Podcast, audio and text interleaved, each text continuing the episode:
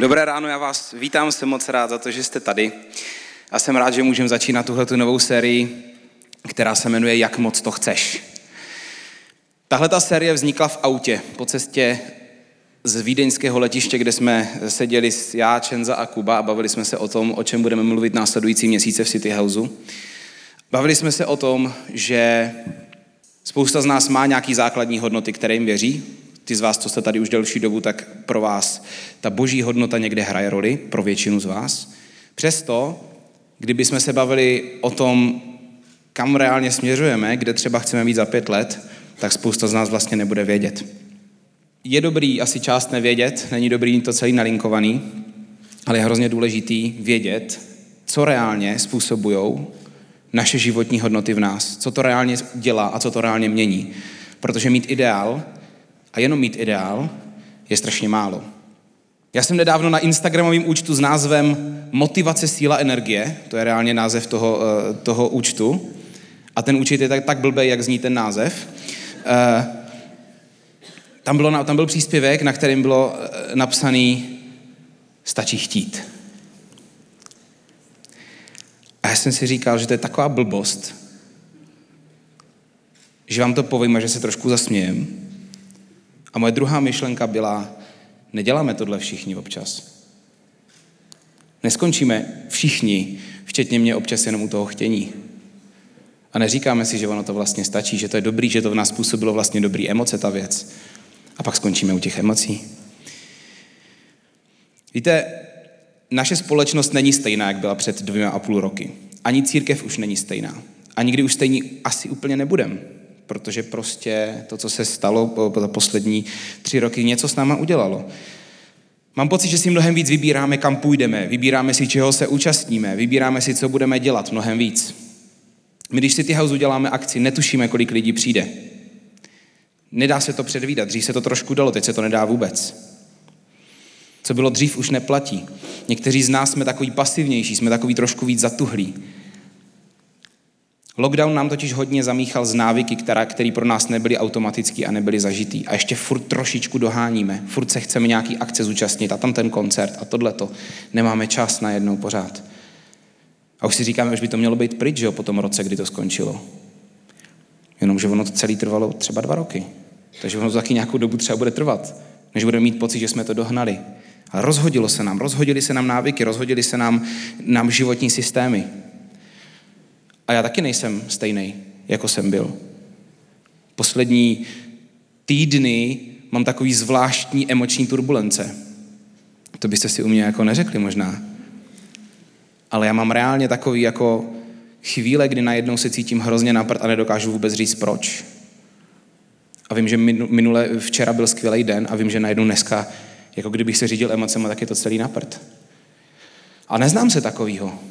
A možná si říkáte, ty jako ten Michal, ten vypadá tak, jako, že to má vždycky srovnaný, vždycky, tak, jako, vždycky je takový stálej. No tak prosím vás, tak můžeme dát tady tuhle představu pryč, protože jsme všichni lidi.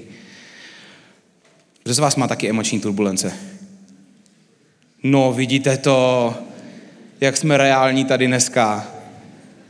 Super, najednou to trošku lehčí tady celý, ne? Uf, můžeme si všichni vydechnout, jsme normální. Proto je tak strašně důležité vědět, kam směřujeme. Protože člověk se musí mít čeho chytnout v momentě, kdy vaše emoce mluví proti tomu. Člověk se potřebuje na něco zaměřit.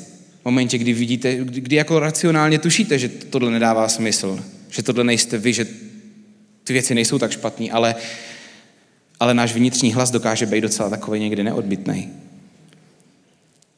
Já mám v poslední posledních dnech zajímavý rozhovory s lidma. Se spolužákama včera jsme měli sráz, dneska ráno s taxikářem po cestě, kterým ujeli dva zákazníci, protože jsme se zakecali o Bohu. Já si prostě všímám, jak je strašně málo dobrýho obrazu o Bohu, dobrýho obrazu o církvi. A všímám si, že spousta lidí, kdyby ten obraz měla, tak ho hledají. Ale oni jsou reálně ztracení a vlastně neví, kde to najít. Včera mi říkal můj spolužák, kdybys, kdybych, kdyby jsem měl ten kontakt, o kterým ty mluvíš, tak bych možná něco dělal. Čekám na kontakt. Čekám na kontakt. Kdyby existoval reálně Bůh, kdybych věděl, že ta realita existuje, zajímalo by mě to. Takových lidí je strašně moc. V našem okolí. Potřebuje, potřebujeme, naše země, naše město potřebuje církev, kde nejenom to bude hezký tady v neděli, ale církev jsme my. A, a naše společnost potřebuje skupinu lidí, kteří budou vědět, odkud a kam jdou. A nás všechny občas budeme mít emoční turbulence, to jsme si dneska tak nějak jako pěkně řekli. Protože jsme lidi. Ale lidi okolo nás potřebují vědět, že, že je něco víc. A že jde směřovat někam dál. A že nás to nemusí drtit a že to nemusí vyhrávat. I když nikdo z nás, nebo málo kdo z nás, má takovou teďka takovou tu nádhernou životní lehkost, že se jako vznášíte někde. Takže v této sérii vám chcem trochu pomoct zjistit, na základě čeho se zdravě rozhodovat. Možná některým z vás pomoct upevnit ten směr, kterým se se v životě vydali. Budeme totiž mluvit o životních hodnotách, o tom, jak si je pojmenovat a vybrat, o prioritách, ale i o hodnotách City Houseu, který chceme, aby formovali chování a rozhodování každého z nás. A já dneska začnu tím, že budu mluvit o třech věcech, které nám často berou možnost se dobře rozhodnout. A to kázání je, ten, ten název je takovej, takovej, jak Verče říkala, pichlavej. A dneska to bude, mm, ten název je na tom asi to, to nejpichlavější, takže... Um, myslím si, že to bude dobře namířený na oblast rozhodnutí. Budu mluvit o třech věcech, které nám často berou možnost se dobře rozhodnout. Tři takový zloději dobrých rozhodnutí. Podíváme se na jeden příběh z Bible z Matoušova Evangelia, kdy vlastně lidé přicházeli za Ježíšem a říkali mu, já tě budu následovat, půjdu za tebou. A ku podivu Ježíš nebyl tak nadšený a trochu je brzdil už na začátku, protože věděl, že to, v jakém stavu přichází, nebo s, s čím vlastně přichází, tak vlastně by nefungovalo. Že by nefungovalo to následování. Taky malinko brzdil už na začátku. Protože nejde o to jenom udělat rozhodnutí, jde taky strašně moc o to, jakým způsobem ho uděláme. S jakým motivem ho uděláme, s jakým pohledem ho uděláme, s jakými prioritami ho uděláme.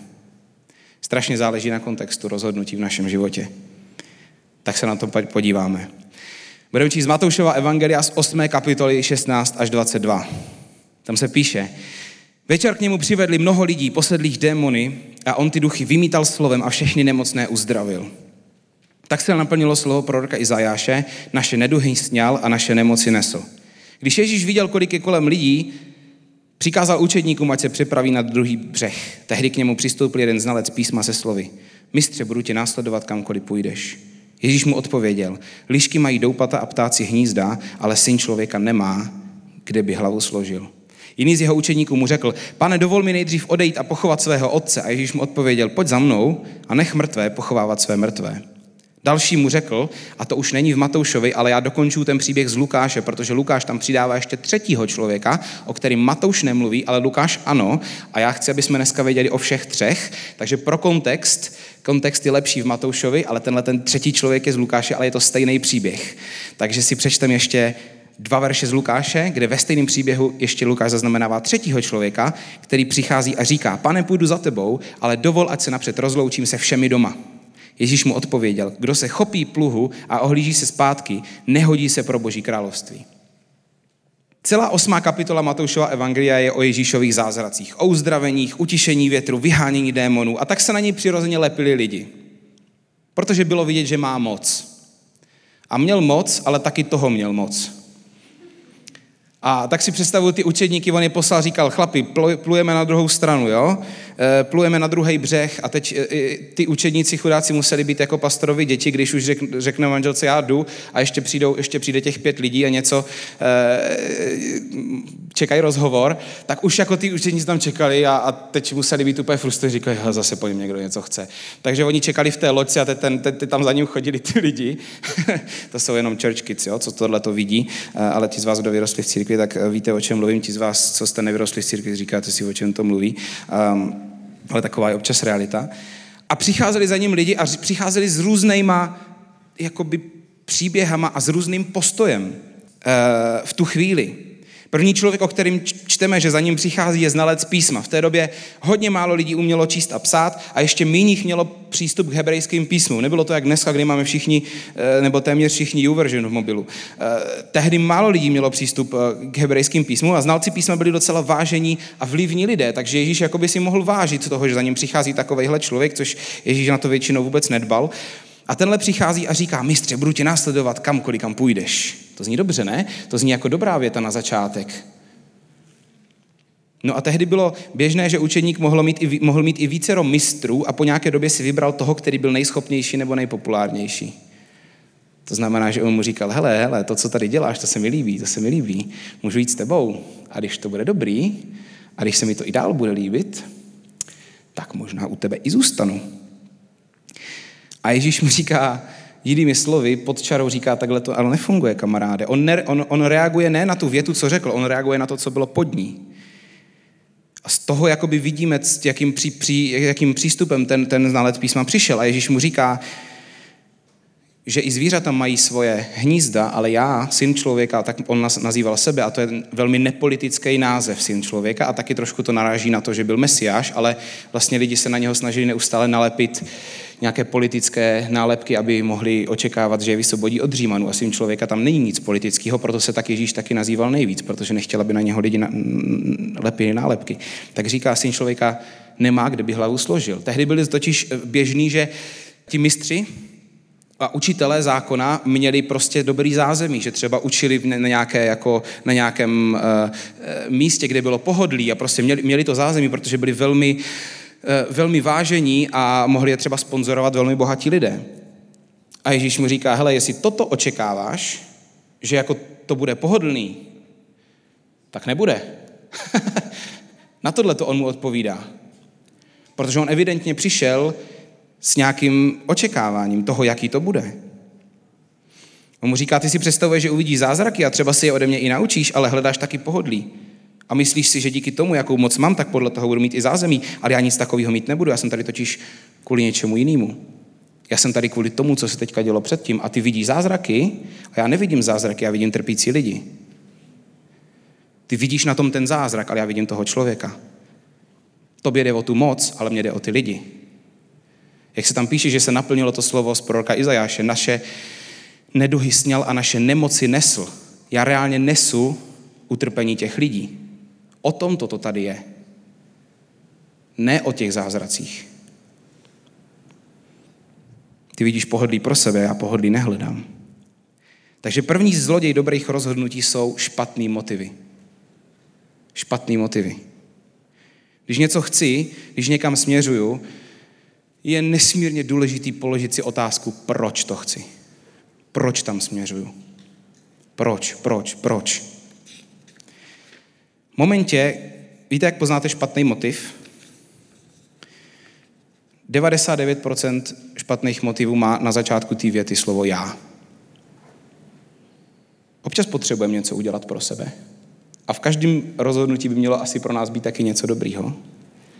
Ale pokud je to jenom o nás ta věc, tak to pravděpodobně půjde potom shaderem.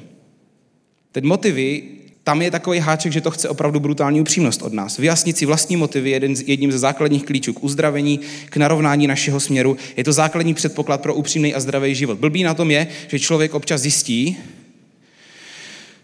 že jeho vnitřní motivy vlastně nejsou až tak dobrý, jak si myslel. A ono je to pohodlnější myslet si, že směřuju za dobrýma věcma, protože chci dobré věci třeba i pro druhý lidi. A my si občas přiznáme, ne, že nám na druhých lidech vlastně až tolik nezáleží. Že vlastně nám záleží v tu chvíli jenom na nás a na nikom jiným. A to není příjemná věc si přiznat tohleto, ale je to nesmírně osobozující věc si to občas přiznat. V duchovním životě tohleto platí dvojnásob, protože se špatným motivem nejde následovat Ježíše. Ježíš toho znalce zákona odmítl ne proto, že by o něho nestal, ale protože prostě věděl, že tohle nemůže fungovat. Lidi přicházejí se špatnýma motivama i do církve. Když, jsme, když začínal City House, přišla za mnou jedna paní a říkala mi, Michale, můžu se k vám přidat? A já jsem se zeptal na motiv. Ptám se, a jaký je důvod, proč? A ona říká, no protože moje církev už mě štve. A já jsem říkal, to není úplně nejlepší důvod, že jo, proč se přidávat někam jinam. Protože pokud si to poneseš s sebou, tak do půl roku tě budeme štvát taky. I do City Houseu jde přicházet se špatnýma motivama. Jeden ze základních špatných motivů je, a teď mluvím pouze k těm z vás, co už přicházíte do City Houseu a znáte Boha. Pokud hledáte Pána Boha, máte volný pole před sebou. Hledejte tak, jak potřebujete. Pokud ale znáte Ježíše, potom jeden základní špatných motivů je, že přemýšlíme jenom o tom, co dá církev nám. Jaký to bude pro mě? Lidi, když sem přichází, tak to můžou vidět dost podobně jako třeba ten, jako třeba ten znalec zákona. Vidíte plný sál, vidíte tady mírně menší věkový průměr než v ostatních církvích a říkáte si, jo, přijde sem třeba nějaký chlapec, vidí tady hezký holky, říká si, to zní jako dobrá církev. A přesto poslední dny mám tolik rozhovorů s lidma, kteří o Bohu neví nic a chtěli by a nemají kde to vzít. Jak si můžeme myslet, že tohle je o nás? My tu nejsme pro sebe. My tu nejsme pro sebe. Nám jde o ty lidi. Nám jde o ty lidi okolo nás. O to musí jít. My neexistujeme v první řadě proto, abychom vytvořili komfort pro nás, ale v první řadě proto, abychom ukazovali nový obraz církve a Boha lidem, kteří ho ještě neznají. To se pasivně dělat nedá. Tak nás může občas prozrazovat náš jazyk. Máme takový populární věty, které říkáme. První z nich je, nemám s tím problém. Ale nemám s tím problém neznamená, udělám to. Nemám s tím problém je pasivní, udělám to je aktivní. Říkáme, líbí se mi tady, ale to neznamená, počítej se mnou. Říkáme, cítím se dobře. To neznamená, pomůžu. Církev není primárně o nás a nemůže být. A víte, v čem je háček? Ono to totiž dává strašně moc i nám a má dávat. Ale až když církev přestane být o nás v první řadě, tak s ní sami potom budeme čerpat nejvíc. Ještě jednou. Až když církev přestane být v první řadě o nás, tak až potom z ní sami budeme čerpat nejvíc. Protože tak to má fungovat. Člověk je stvořený, aby přijímal, vydával, přijímal, vydával potravu. Když budete víc přijímat, než vydávat, skončíte jako já. A pak to budete muset řešit. Snažím se to řešit. Počítám si kalorie. Akorát po třicíce už je to těžší. To vám zní jako takový ty keci starých lidí, že jo? Ale pak se to stane realitou a už to přestávají být keci. Špatný motivy může mít člověk úplně, úplně u všeho. Co třeba vztah partnerský. Minule, teďka jsme, minule jsme o tom mluvili. A s jakým motivem jdu do vztahu? Verča minule mluvila o tom, že rande není chození a chození není manželství. A rande Verča nazvala minule schůzkou, kde se chceme více poznat. Víte, co je chození? Chození je vztah, to jako není moc Biblio, tohle slovo, ale tak nějak se to snažíme jako popsat v rámci biblických hodnot. Víte, co je chození? Chození je vztah, který ze všeho našeho přesvědčení směřuje k manželství. Tam, kam jsme schopni dohlídnout, tam si toho člověka chceme vzít. To je chození. Pokud nejsi přesvědčený, že s daným člověkem budeš směřovat, směřovat do manželství, že to chceš ty a že to chce on, tak je moudřejší ten vztah nezačínat. A pokud si tím nejste zjistí u člověka, co o vás stojí, tak mu nedávejte svoje srdce. Protože je dost pravděpodobný, že jste pro něho jenom další v pořadí a že to s váma chce zkusit. Ale ta šance, že to někam dál bude směřovat, není moc velká. Pokud motivy člověka jsou sobecký, a přiznajme si, ve vztazích bývají sobecký motivy dost častý, že nám jde prostě o nás. A druhý člověk je takový trošku prostředek, jak naplnit naše potřeby. V momentě, pokud to tak je, tak je malá šance, že to dopadne dobře. Někdy lidi vstupují do služby v církvi kvůli pozici a vlivu. Tohle upřímně je jedna z věcí, na které jsem sám alergický hrozně, protože jakmile to začne být o egu, tak všechno jde do háje.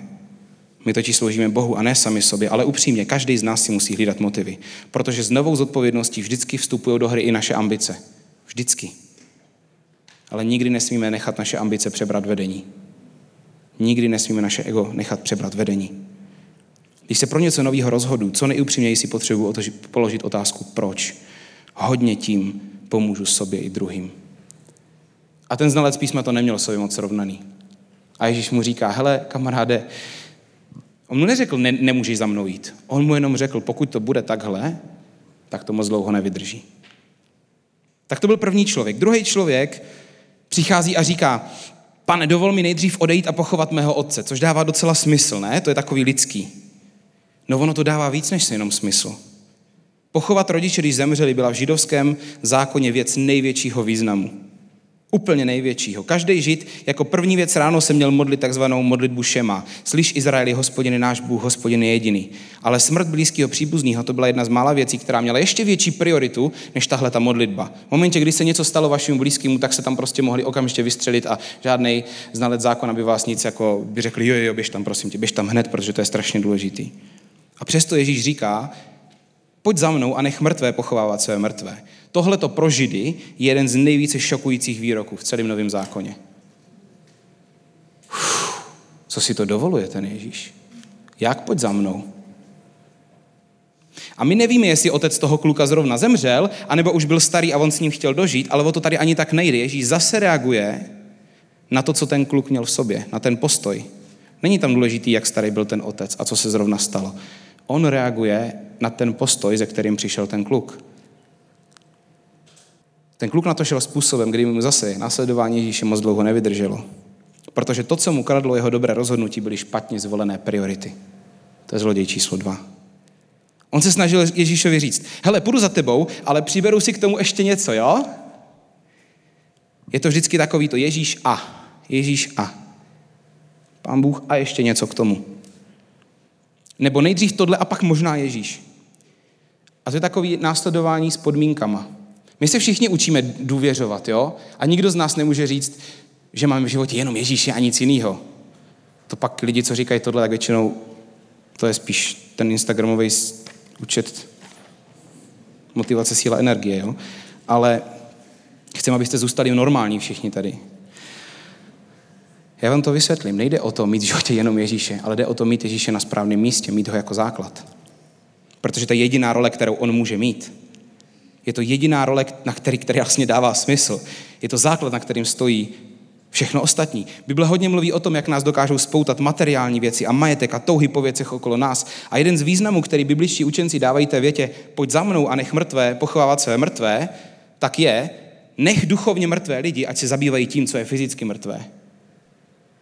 Nech lidi, pro který mají materiální věci největší význam, ať se v tom utopí. Když to hodně přeženu. Tohle mu Ježíš říká. Ty pojď za mnou a následuj mě. On reaguje na postoj toho kluka, který měl jinak nastavený priority. Ano, máme spoustu dobrých věcí, ale jediný místo pro Ježíše v mém životě je jako základ všeho ostatního. Pár pokusů o přirovnání, některý už jste ode mě slyšeli.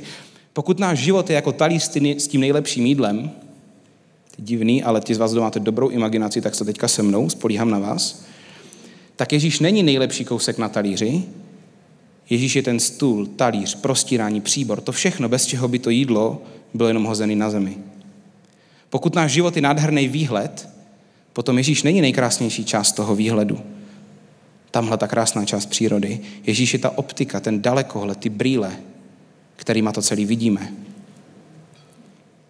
bez kterých by ten obraz byl jiný, byl by rozmazaný. On, nemůže mít, on nemůže mít jinou roli než jako základ pro to všechno, protože to prostě nebude fungovat. On je základní kámen. On nemůže mít jinou roli, protože je král. Známý autor Mark Manson, který je sám ateista, to nazývá God value. A pokud si kladete otázku, je to ten Mark Manson, který má ty uh, sprostý názvy knížek, tak říkám ano, to je on. A on reálně jako ateista to nazývá, protože se potkává s lidma, kteří to tak mají, on to nazývá takzvanou God value. God value. Boží hodnotou, která prostupuje v životě všechno a je hlavním kritériem našich rozhodnutí. Někteří lidi to mají blbě seřazený.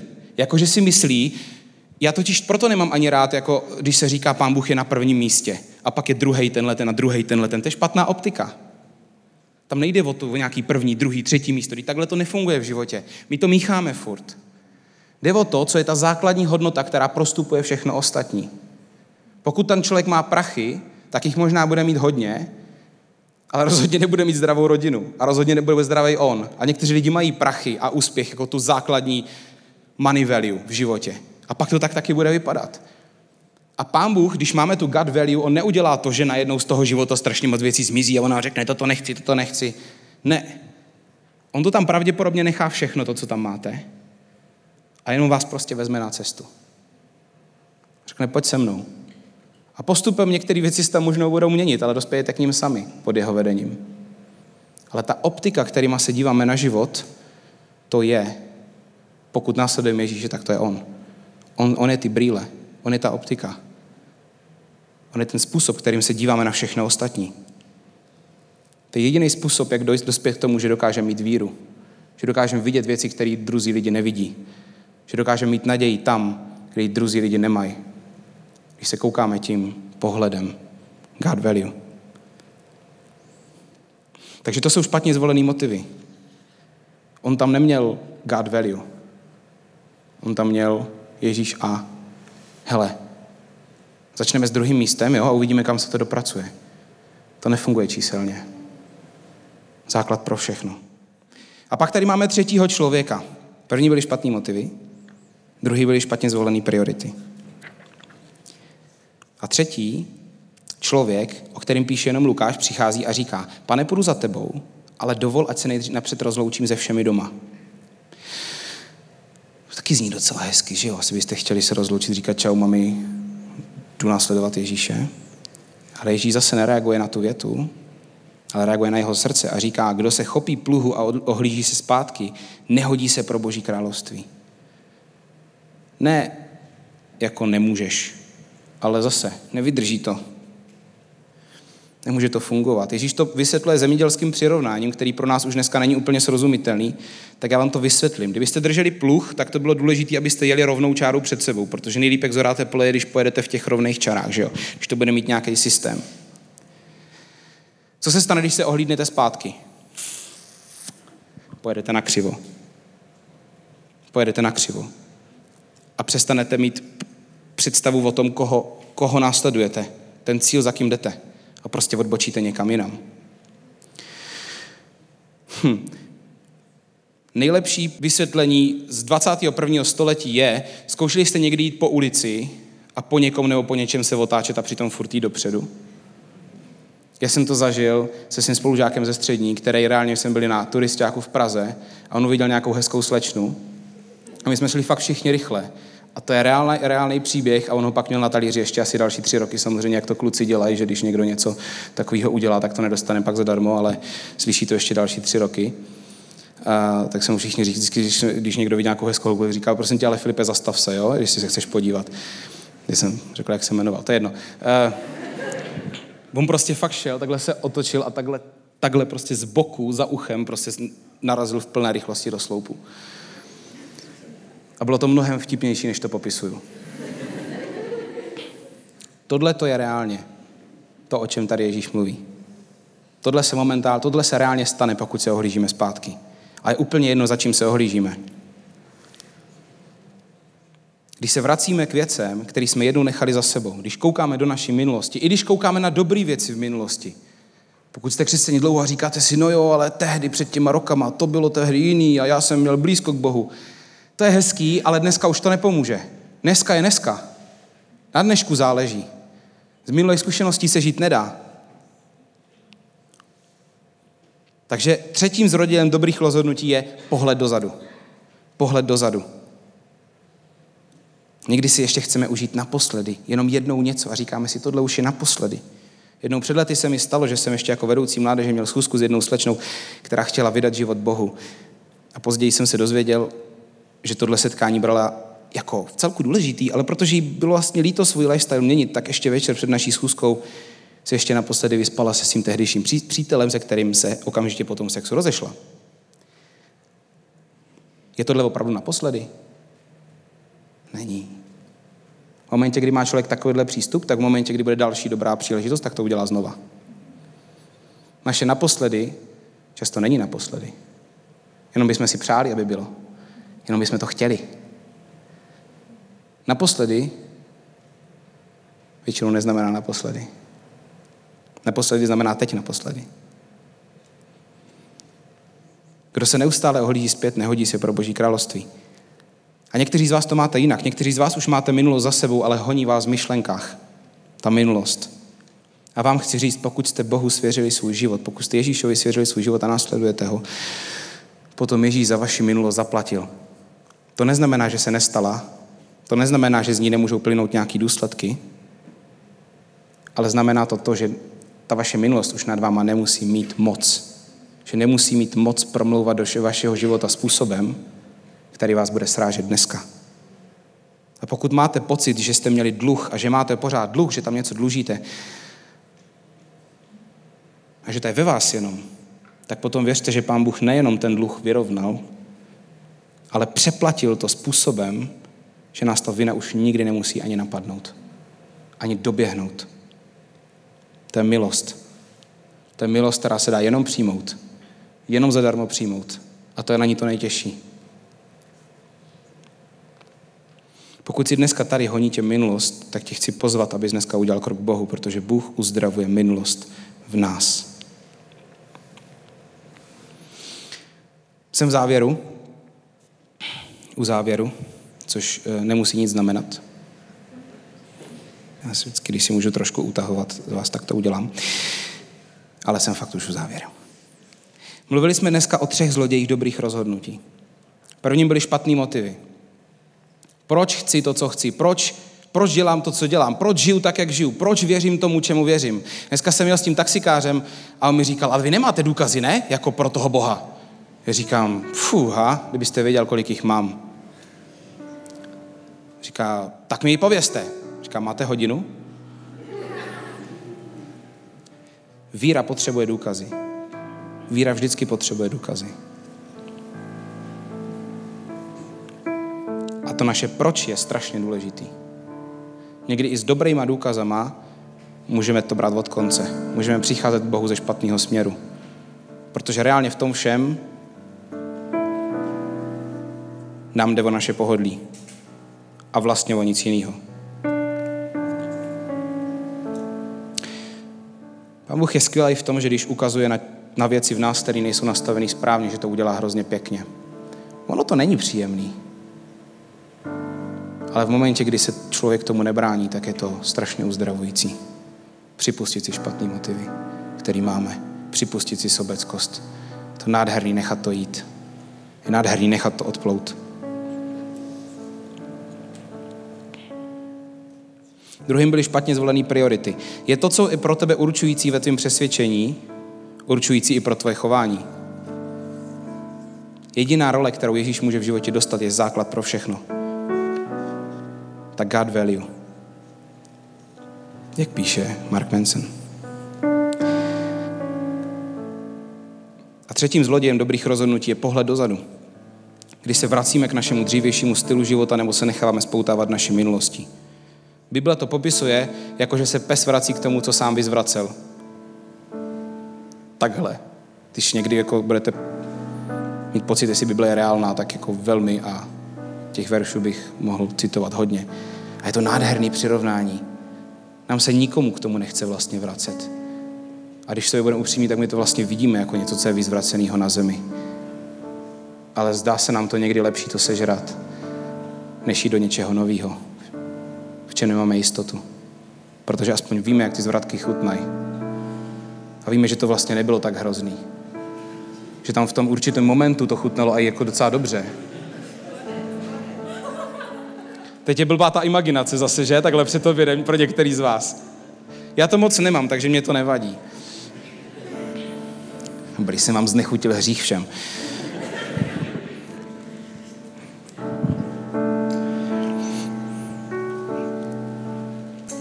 Špatný motivy, špatný priority a pohled dozadu. Dneska, který zloděj nejvíc krade od vás? Od kterého zloděje jste si toho nejvíc nechali vzít? Dokážete si to pojmenovat z těch tří?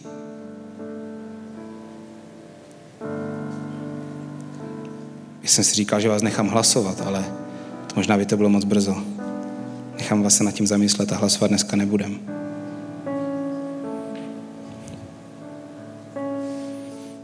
Pro mě by to asi byly občas špatný motivy. Občas bych je chtěl mít hrozně čistý a pak někdy zjistím, že tak vlastně čistý úplně nebyli. Pan Bůh je hrozně dobrý, že pokud sami nechceme, on nás tom dlouho nenechá. Dnešní kázání se jmenuje Chtít nestačí. A ti tři lidé měli společné to, že říkali Ježíšovi, chtěl bych tě následovat. Oni tam neříkají to chtěl, ale jdou tam se špatným, ve špatné situaci, takže, takže tam je takový to, jako budu tě následovat, ale. Vždycky zatím bylo ale. A my to ale nemusíme sami znát. Buď to proto, že tam není dostatečná upřímnost, anebo proto, že se nekoukáme dostatečně dopředu a necháváme naši cestu na okolnostech. Chtěl bych nasledovat Ježíše, ale. Chtěl bych být štědrý, ale. Chtěl bych mít zdravý vztah, ale. Chtěl bych se vnitřně uzdravit, ale. Nechám to být, nechám tomu volný průběh. Víte, co se většinou stane, když necháme věcem volný průběh? Vůbec nic. Většinou je to stejný nebo horší. A pokud následuji Ježíše, tak vím, koho následuju. A vím, že tomu nemůžu nechat volný průběh, ale že potřebuji něco udělat. Takže mám pro nás nakonec poslední otázku. Co prakticky znamená tvoje chtění? Co znamená to chtění? Co znamená to, že říkáme chci, chci, chci? Co to znamená? A chci nám nakonec připomenout, že naše víra se neměří hodnotami, které máme v hlavě, ale tím, jak se reálně chováme. Naše víra se nemění, neměří tím, čemu věříme teoreticky, ale věří se našima rozhodnutíma. Víte, proč lidi nevěří církvi? Protože si myslí, že církev nežije podle toho, čemu věří. A víte, co je na tom nejhorší? Že mají pravdu. Kdybychom žili podle toho, čemu věříme, tak je taky jednoduchý mluvit o Bohu. Takže každý rozhovor začíná v hlubokém mínusu většinou. No jo, a to, co ty křižácký války a... Nevím, tam jsem nebyl, nebojoval jsem tam ale je tam strašný, strašně velký náklad toho, co je spojený s jménem Ježíš, co je spojený s církví, co je spojený s Bohem. Naše víra nejsou naše ideály. Naše víra jsou naše rozhodnutí. Ať nás lidi znají podle toho, jak se rozhodujeme. Ať nás lidi znají podle toho, jaký motivy máme, jak jsme nesobečtí. Ať nás lidi znají podle toho, jak máme zvolené priority Ať nás lidi znají podle toho,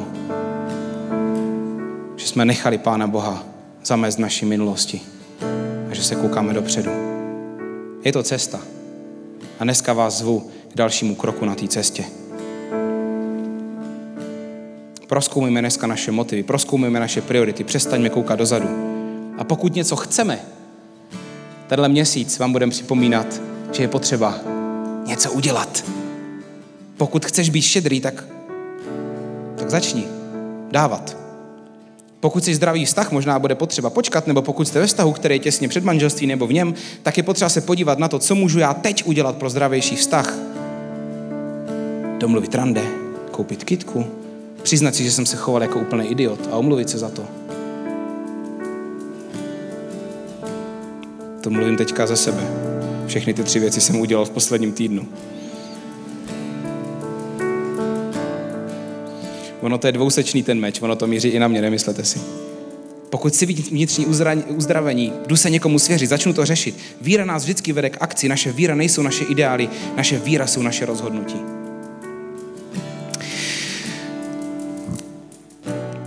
Chci se nakonec modlit. A pokud dneska máte pocit, jako jo, jo, jo, něco z toho tam bylo pro mě, hm, vás prosím, abyste se teďka postavili na konec. A pokud ne, tak prosím, zůstaňte sedět. A i, se, i když se postaví jenom pár lidí v místnosti, tak to bude mít smysl. Já se za vás chci nakonec modlit. Pokud dneska jste si, jste si uvědomili, že ty motivy, nebo ty priority, anebo ten pohled dozadu se týká vás, tak to můžete teďka Pánu Bohu jenom dát najevo tím, že se postavíte. Nic víc nepotřebujete udělat. A já se za vás budu modlit. Díky prvnímu člověku, co, jsem postavil, co se postavil. Viděl jsem to. Vy všichni vždycky čekáte na toho prvního. Pak už je to lehký. První je hrdina. Pane Ježíši, já tě prosím, abys teďka dělal to, co umíš jenom ty, aby ses teďka tady procházel,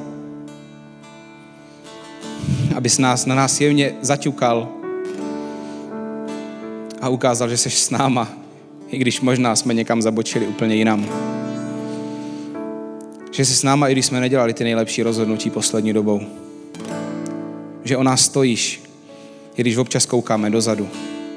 A speciálně Ježíši tě chci prosit za ty lidi, co jsou dneska tady a co a něco je honí z té minulosti. A furt mají pocit, že musí utíkat Ježíši. Tak se modlím, aby to dneska bylo zlomený. Aby dneska ten mentální blok z toho, že pořád nemůžu uniknout před tím, co se stalo, aby tam ode dneška byla vidět jasná cesta dopředu. Prosím tě, Ježíši, promluv tam dneska svým uzdravením, svojí lehkostí, Bože, ty dokážeš dávat lehkost a pokoj. Prosím tě o lehkost a pokoj do těch situací a do těch oblastí, kde to nejvíc potřebujeme, pane. Dotkni se každého člověka, co tady dneska je, co o to stojí, co to potřebuje. Amen.